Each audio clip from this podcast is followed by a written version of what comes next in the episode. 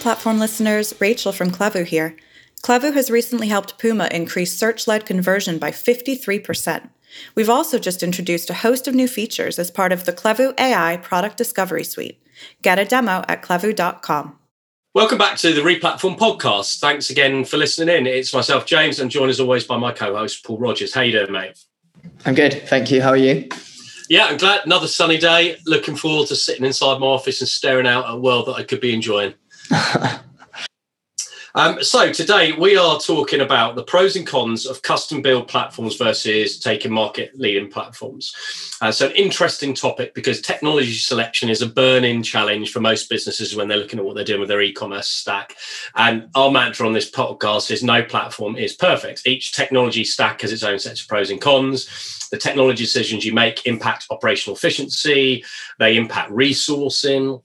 And there's been a growth in popularity of things like headless commerce, and that's led to some emerging and fast growth brands looking to bring elements of development in-house, typically the front end part, the experience layer, and that changes the demands in terms of how technology will be used, but also how business needs to work in order to make the most out of that technology investment. So what we want to do today is explore the implications of these decisions, and who better to talk to than a respected e-commerce leader who's worked for multiple brands, both in big growth phases and large established brands, and has direct experience of delivering e-commerce growth on bespoke and off-the-shelf packages. So really good practical insights we're going to be getting today. So welcome to the podcast, the one and only Matt Curry.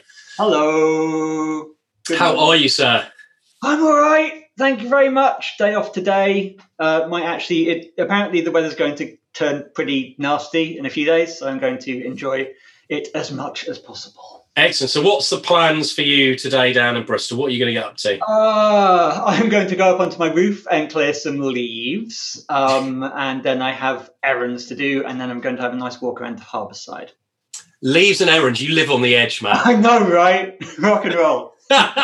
This is rock and roll e-commerce, folks. Thanks for tuning in. So for those listening who don't yet know you or haven't had the pleasure of listening to you talk at an industry event, could you introduce yourself and what you do? Yes, of course. Hello, I'm Matt Curry, and I've been working in e-commerce since 2001, possibly. I started way back in the day a company called Appetito, which is a massive German frozen food company. And one of their subsidiaries in the UK is a brand called Wiltshire Farm Foods, which is a very strange brand in that it's essentially private meals on wheels. And one of my early e-commerce tasks was to build essentially a purchasing platform for these meals on wheels, where the average user was about 85, if I remember correctly.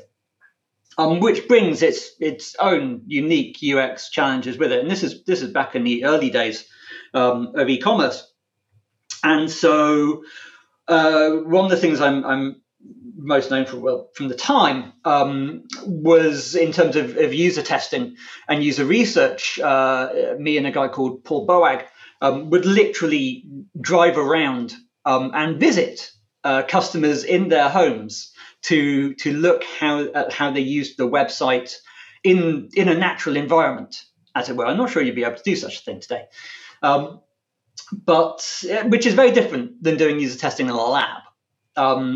For example, classic is essentially the checkout button or the view basket button. You normally put it in the top right hand corner, but we discovered with our audience that's also where they put the post-it note for the password for their computer.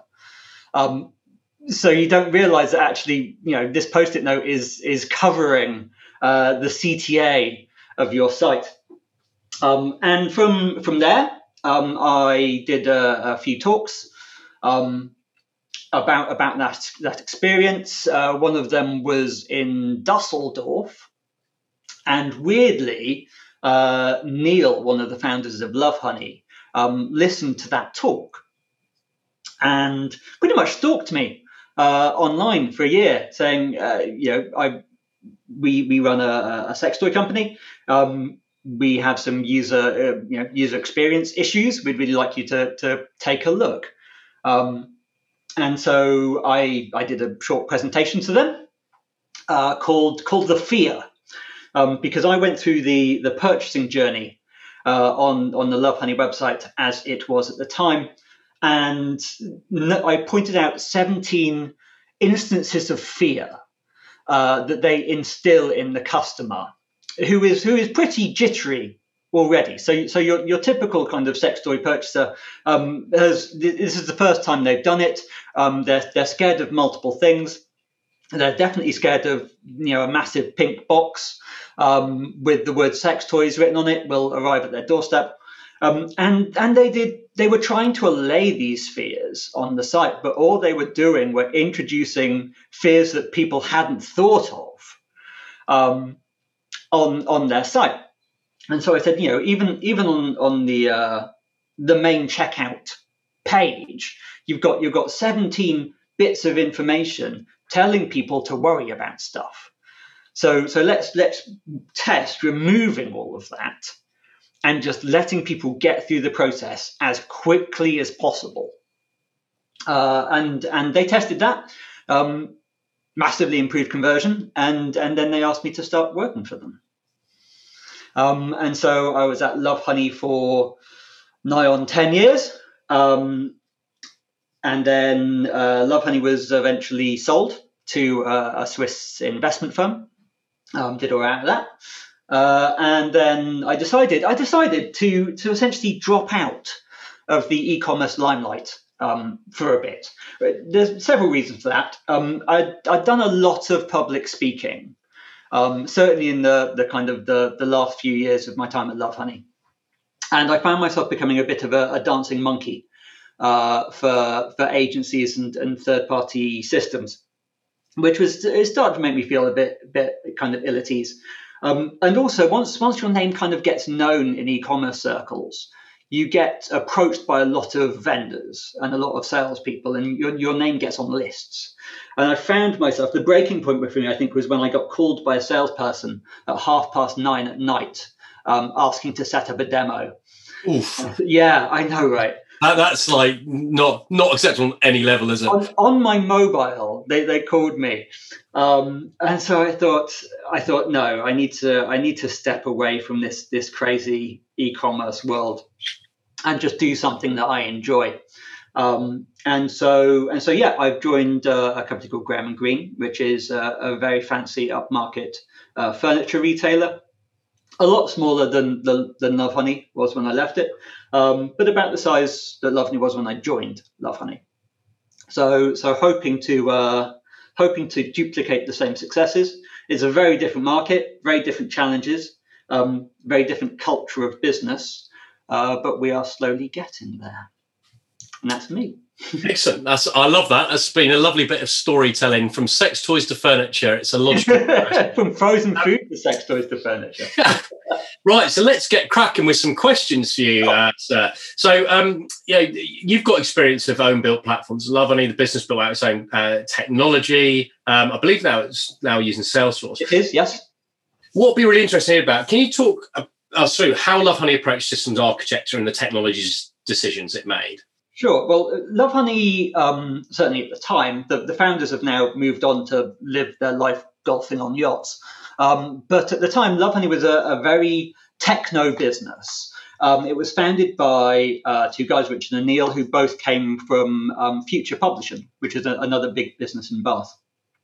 And one of their friends, Jeff, who was a ColdFusion developer that they knew, essentially built the site on ColdFusion, which is, for people who've been around for a while, ColdFusion is very much a blast from the past.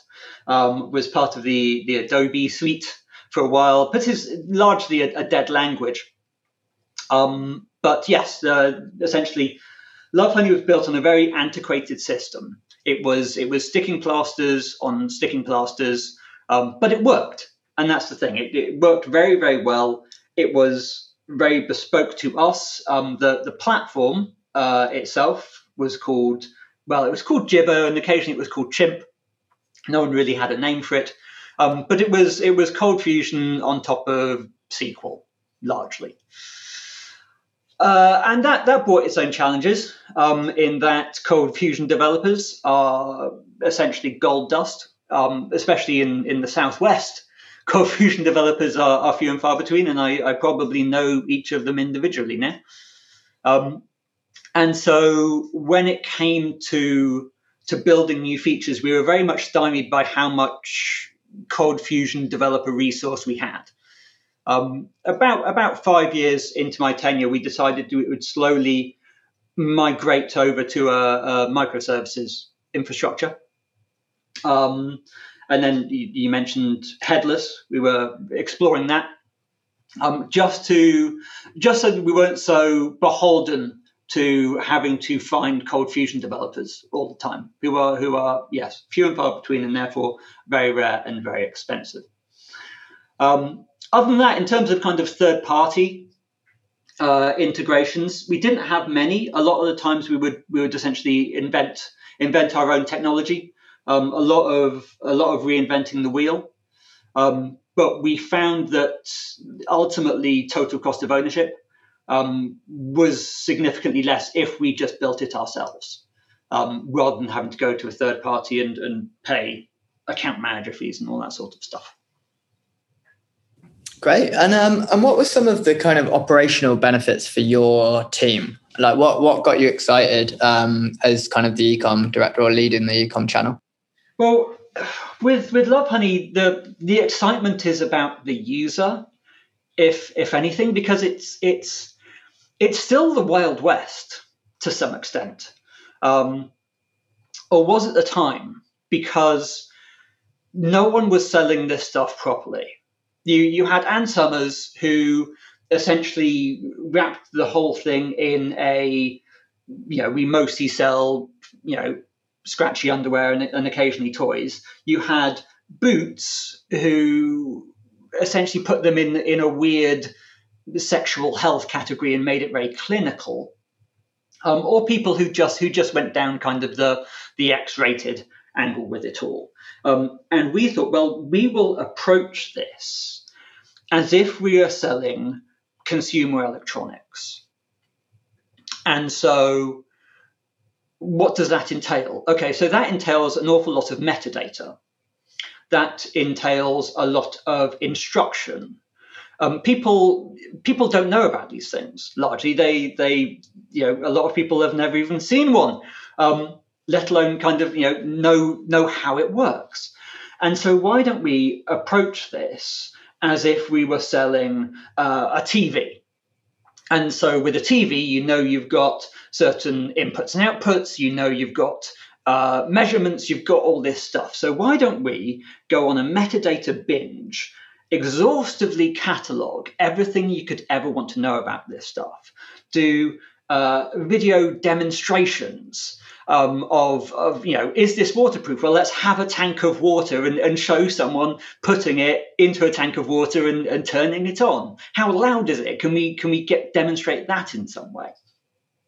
That's where the excitement was, is how can we normalize this stuff? And a good example of normalization, we actually had a project, we actually called it hyper-normalization.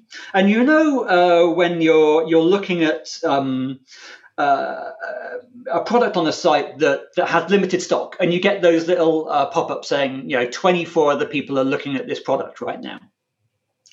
We use that technology to normalize the product, in that thinking, well, yes, you're looking at this. You're not a weirdo by looking at this. Lots of other people are interested in this as well. So that's where the excitement came in, is how can we use technology for other purposes than what it was intended for? It's very exciting. It's very Wild West, and it's just a fun environment to work in. Great. And how did the platform cope with the international side of things? Like, did you essentially build out a multi-store architecture, or did you kind of have the stores existing independently? Well, with Lovehoney at the start wasn't just Lovehoney. Lovehoney was a collection of businesses. So you had the Lovehoney website, you had a Hen Night business, Hen Night HQ, We had a lingerie business. We had various, don't want to swear on your podcast, various salubriously named businesses also selling sex toys to different demographics of the community. And so there are lots of websites running off the same platform. And the way that Jeff built the platform, in that if you wanted to spin up a new website, essentially there was a big red button in Jibber that you could press, and that would create a new instance of the platform. And with that, you've got all the localization features. Essentially, every piece of copy on the website is held in a properties file. And so if you wanted to create Lovehoney Italy, you'd press that big button and then send off your English properties file off to a translation agency, input back what you get back from them, and ding dong, you have your international website. Was it really that simple? That makes it sound unbelievably simple. There is always stressors there, because sometimes there's geographic differences. Yeah. So two main geographic differences. Obviously, payment methods. In Germany they've got invoice after receipt and all that gubbins. Also, Lovehoney's tone of voice and language is very jokey and sometimes relies on pop culture references. And so you would send those off to the translation agency, and yes, they would translate them, but they then wouldn't make sense to a native speaker of that language, if that makes sense. So if your copy refers to Timmy Mallet, people in Italy don't know who Timmy Mallet is. So there's weirdness around that. But if you just creating a new instance of the site, that wasn't hard at all. It was the going through almost line by line with a native speaker and saying, A, is this right? And then something like microcopy, proceed to checkout in German is, obviously being German, it's 15 words long. And so that won't fit on your button. And so there's just bits like that you have to take care of. And in terms, one of the things that people always get nervous about with custom build is the performance reliability. You buy into a SaaS platform like Shopify, that's covered at the application level. How fast can businesses truly be with custom build? Does the technology enable you to really get the fastest possible sites? I would say, in terms of what I have experience with, Wiltshire Farm Foods was custom built by an external agency. Lovehoney was all in-house, and Graham and Green run on Magento 2. My experience with Magento 2 is that there is a lot of chaff in that code. There's a lot of unnecessary gumph. Because being a essentially off-the-shelf platform, it has a lot of stuff that you don't use and you don't need. It's not part of your business, but it's so ingrained in the code that you have to spend ages just like picking it apart.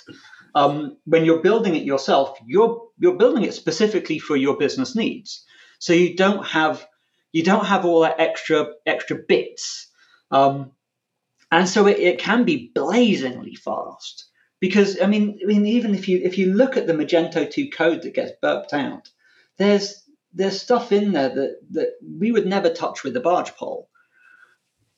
And so I'd say if when you're building it yourself, if anything, you can make that system faster.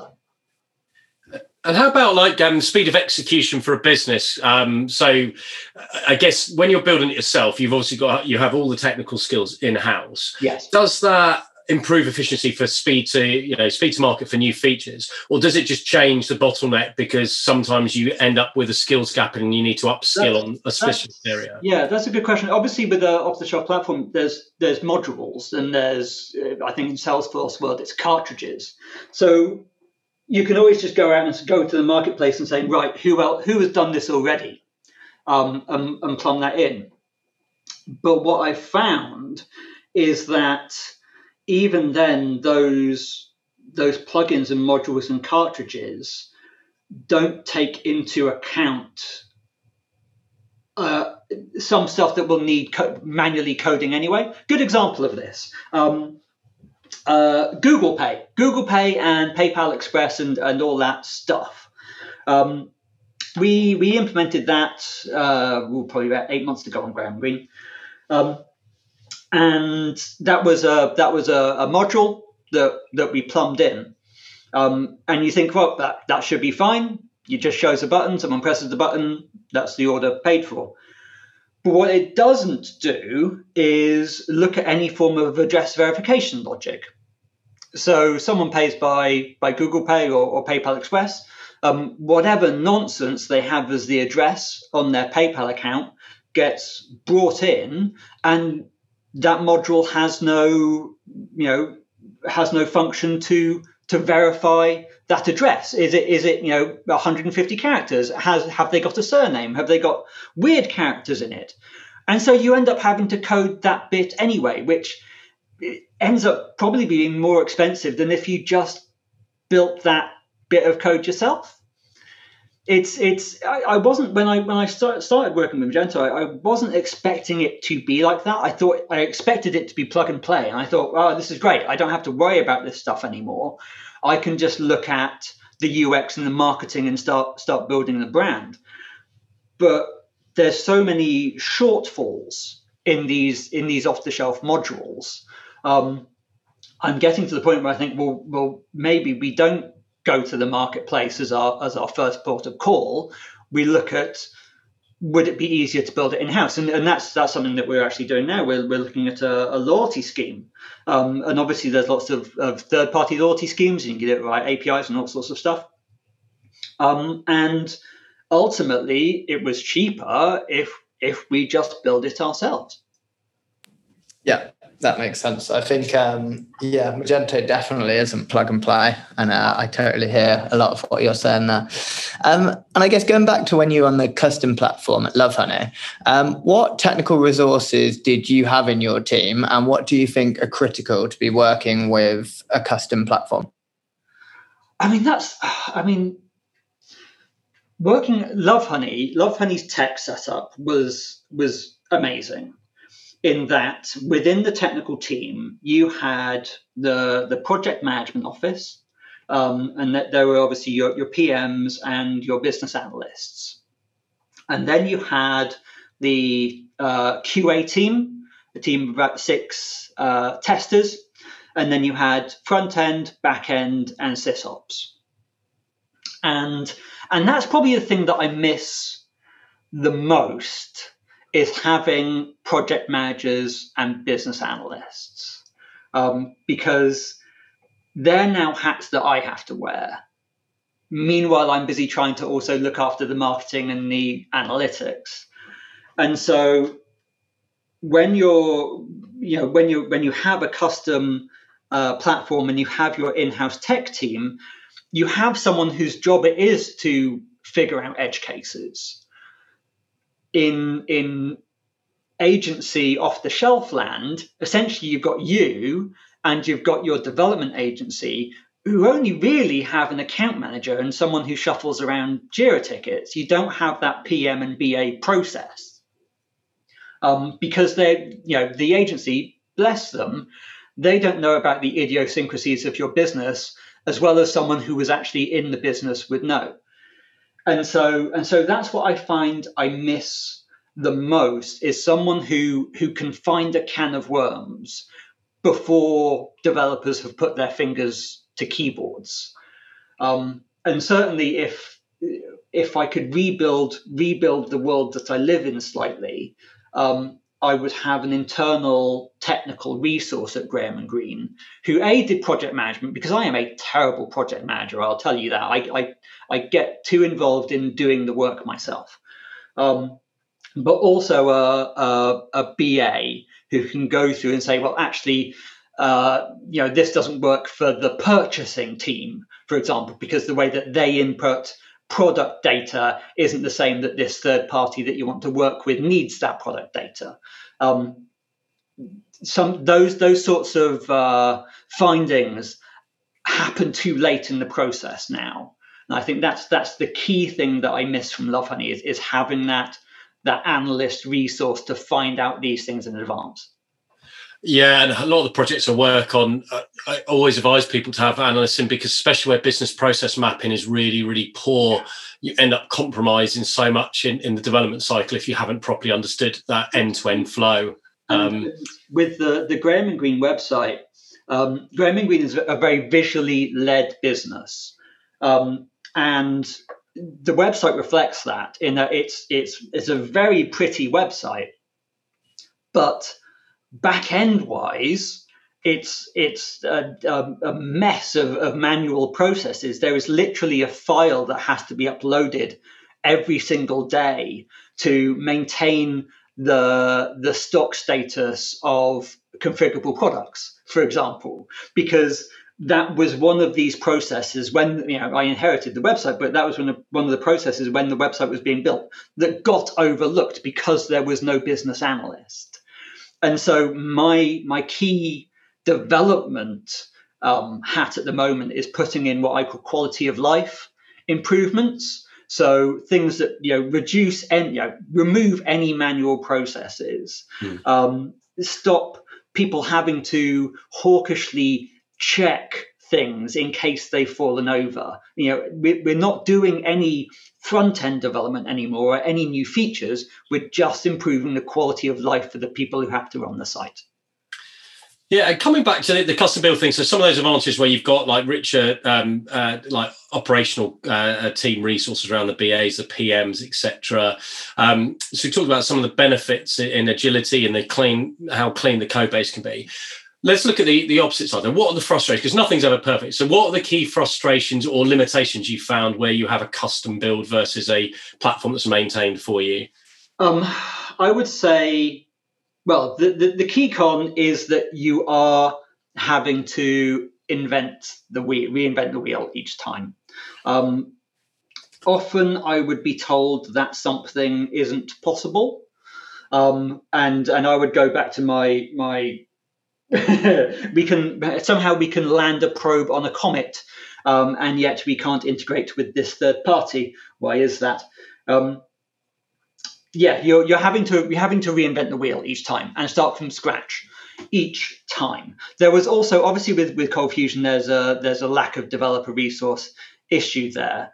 But there, I mean, in terms of cons, there wasn't masses. The only real issue was when Lovehoney was sold, the investors essentially didn't want to have a business that had a bespoke platform because it's an unknown quantity.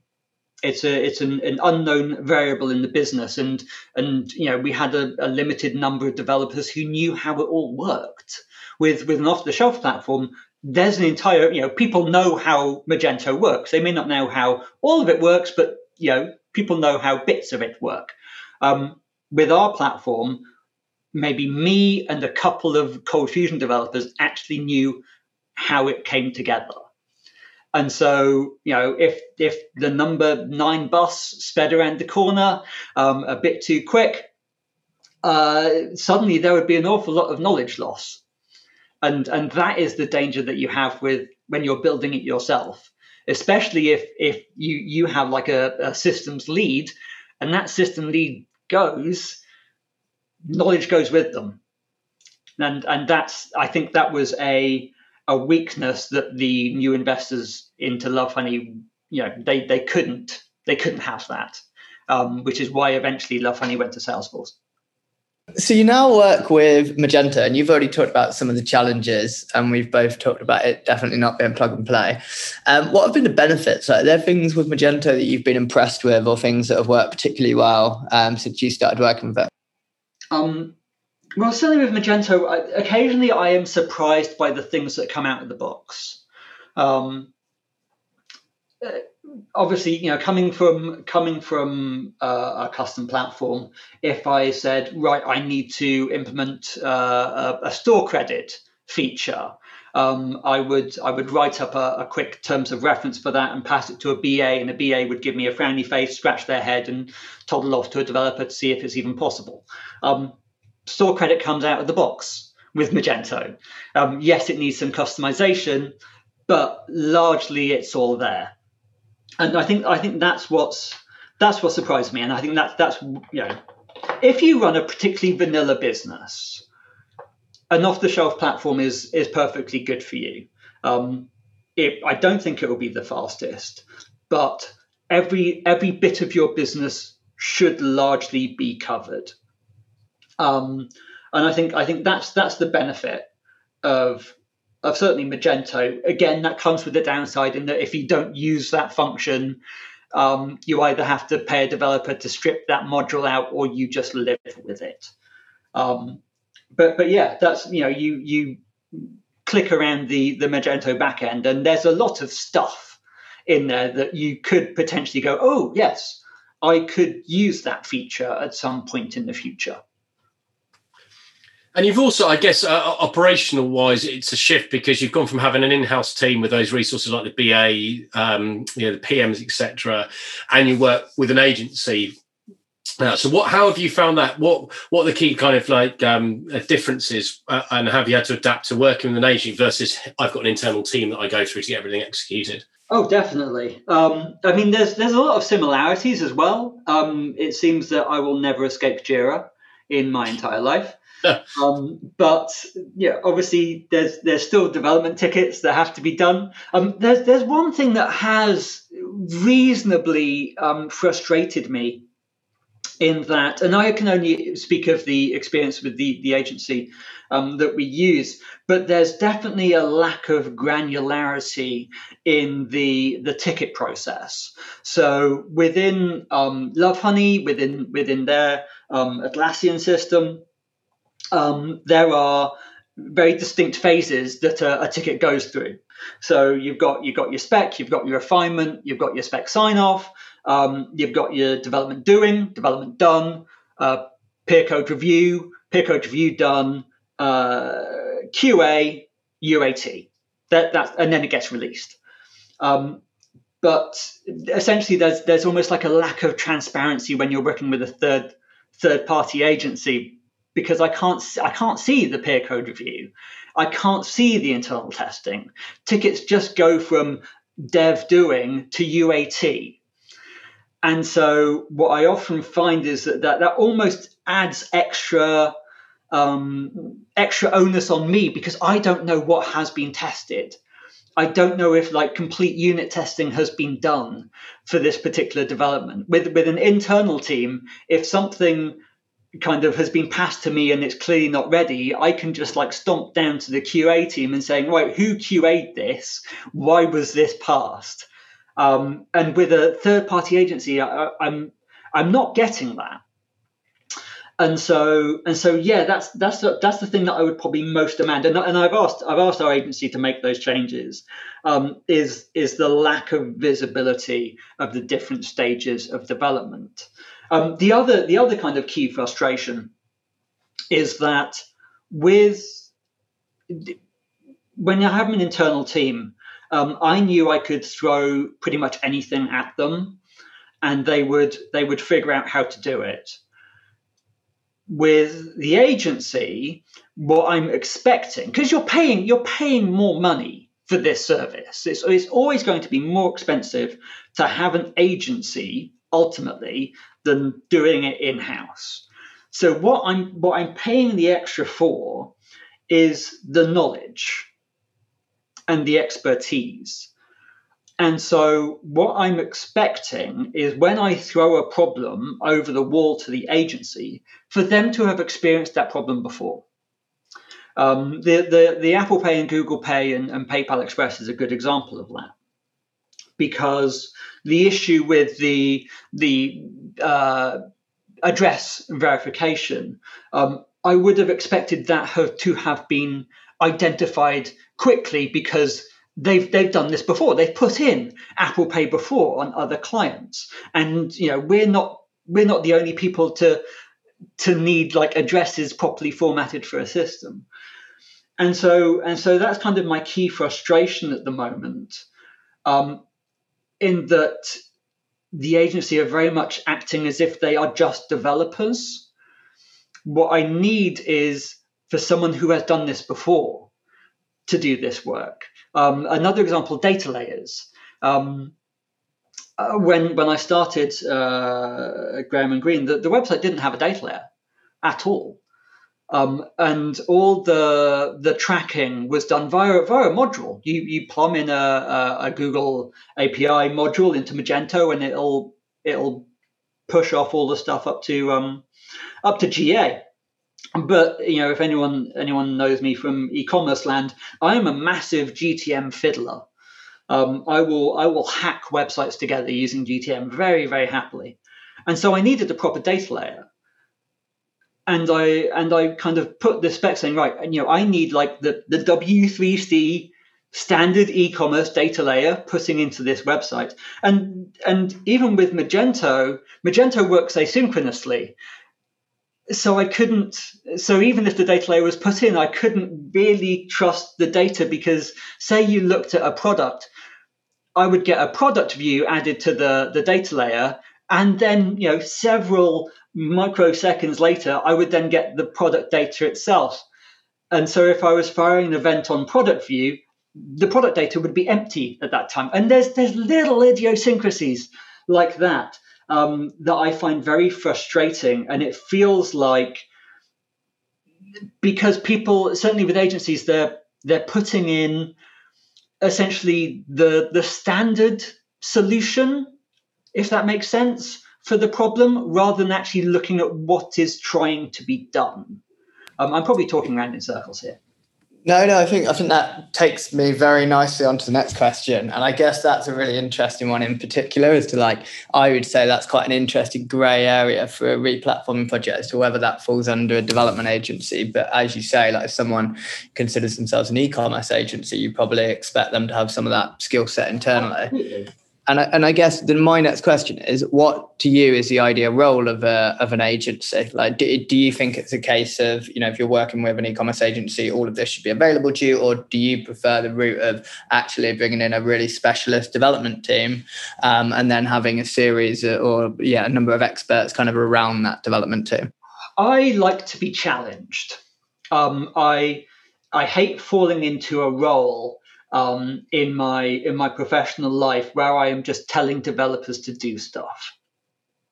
And so what I would expect from an e-commerce agency is not someone who just develops an e-commerce site, because anyone can develop a site. It's not hard. You have a listing of products, you have a product, someone can add that to basket, and then someone can buy that product. That is not a hard process to code.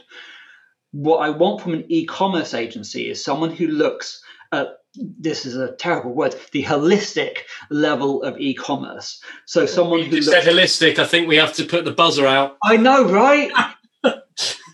Rattlesnake shade noise.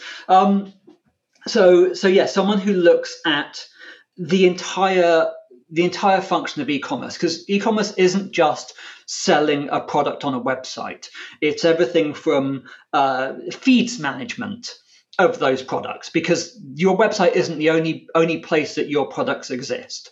Someone who looks at the CRM side of things. So what information is being passed from your e-commerce platform through to your CRM platform? Maybe they're one and the same platform. Things like testing.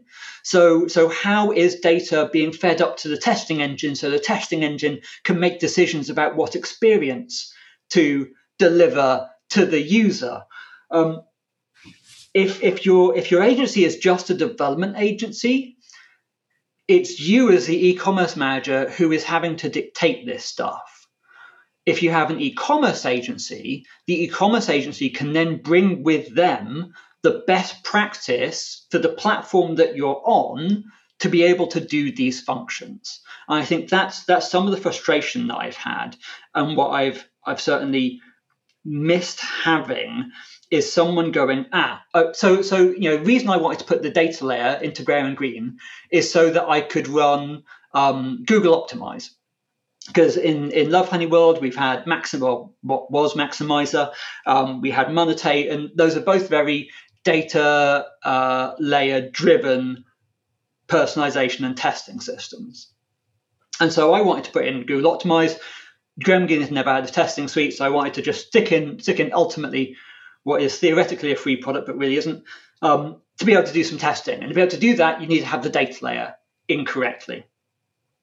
But instead of the agency saying, well, if you want to do testing, there is a better way for doing testing on Magento. There are these systems.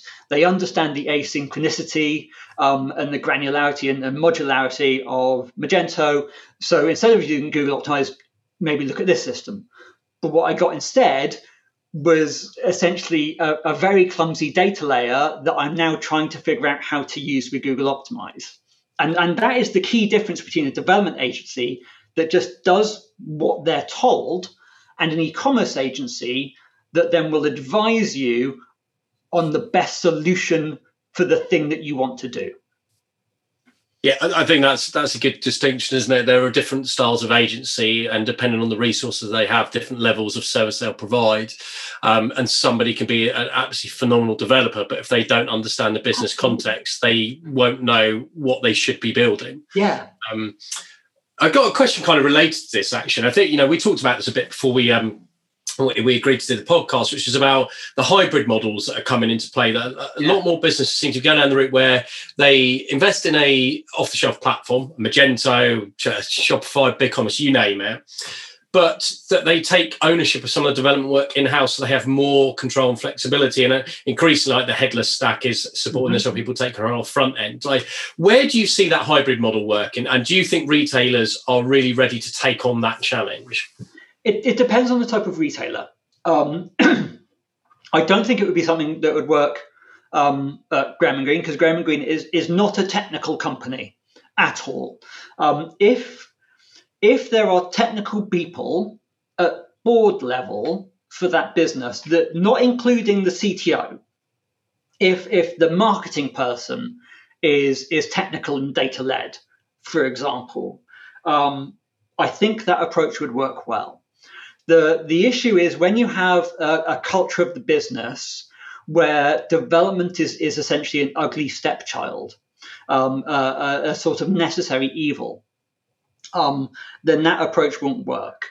With Lovehoney, the geeky techiness was sort of ingrained because, pretty much everyone who worked at that business could at least, write a bit of HTML. Even the, most people in that business had some technical skill because everyone was just nerds at Lovehoney. And I think largely they're still a bunch of nerds. But if you are a marketing driven, salesy business, I'm not sure that would work because it requires you to want to push boundaries a bit. The only reason that you would have an internal development resource is if you weren't vanilla, if you wanted to do something new and exciting. But there's challenges with that as well, because ultimately, if you have a hybrid model, you will still need some form of agency development or agency resource for certain things. A good example of this, where you work with multiple development agencies, there tends to be a lot of finger pointing. When you have multiple development agencies, they tend to blame each other if something goes wrong. And they're actually not even in development. If you have any sort of multiple agencies working on something, they will happily blame each other. But what I put in at Lovehoney, because obviously we had our internal developers, we had UX developers, we had like a third-party UX system. We had obviously the testing developers. So if we wanted to do a very large test, that would actually be developed externally. And obviously, the internal developers, if something goes wrong, their first finger point would be at the external testing agency for doing something wrong. And so what I had was that the internal QA team also had to QA anything that was done externally as well. So the actual ownership of it was still internal. And I would say that's what you have to do. If you have any sort of hybrid model, you still have to have a single point of ownership for the code base. And otherwise, you know, you're being pulled in 15 different directions.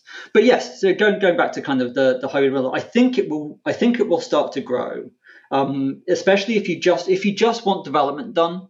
It is much cheaper to have, you know, developers sitting a few yards away, well, not during a pandemic, but as developers sitting somewhere 2 meters away from you, coding the website to your specifications rather than going through an agency. Yeah, I think that makes perfect sense. I think that the key thing that businesses definitely need to think about is that resource and implication, because with it comes different skill sets that you need. And if you don't have anyone who's got any experience of engineering, you might get some good developers, but not have the right processes and structures. There's all sorts of questions about what should be hybrid and what shouldn't be. Yeah. Data science, for example, is that better done through an agency, or is it better to have internal resource for that? But the problem is, we're Graham and Green's based down in Bath. You know, data scientists are few and far between geographically. I mean, if your business is based in London, you'll probably have a much easier way of going hybrid than someone outside of London. Yes, yeah, very good point. That's been really interesting. We've asked all the annoying questions that we want to ask you, Mr. Curry. So I've really enjoyed listening to your perspective, and I think there's some good tangible insights for people to understand some of the nuances of bespoke versus platform and the hybrid side of things. If somebody wants to pick your brain a bit more, like, what's the best way to reach out? I am on Twitter at Matty Curry. I rarely tweet about e-commerce. I will warn you, as I said, I'm kind of purposely taking a step back, but I am always there to pick my brains if necessary, at Matty with a Y, Curry also with a Y. Yes, we'll tweet about Transformers, won't tweet about e-commerce. Absolutely, 100%. Excellent, fantastic. Thanks for taking your time to share those insights. I'm sure it's been valuable and interesting, and it's always entertaining to listen to you speak. And thanks to everyone who's joined us today to listen. So keep an eye out for next week's episode in our series on e-commerce technology decisions. We're going to be focused on omnichannel commerce, technology and processes with Graham Brumfield and David Williams. If you haven't subscribed, please do so now. Get alerts for new future episodes. And do let anybody else know you think might be interested. Thanks very much.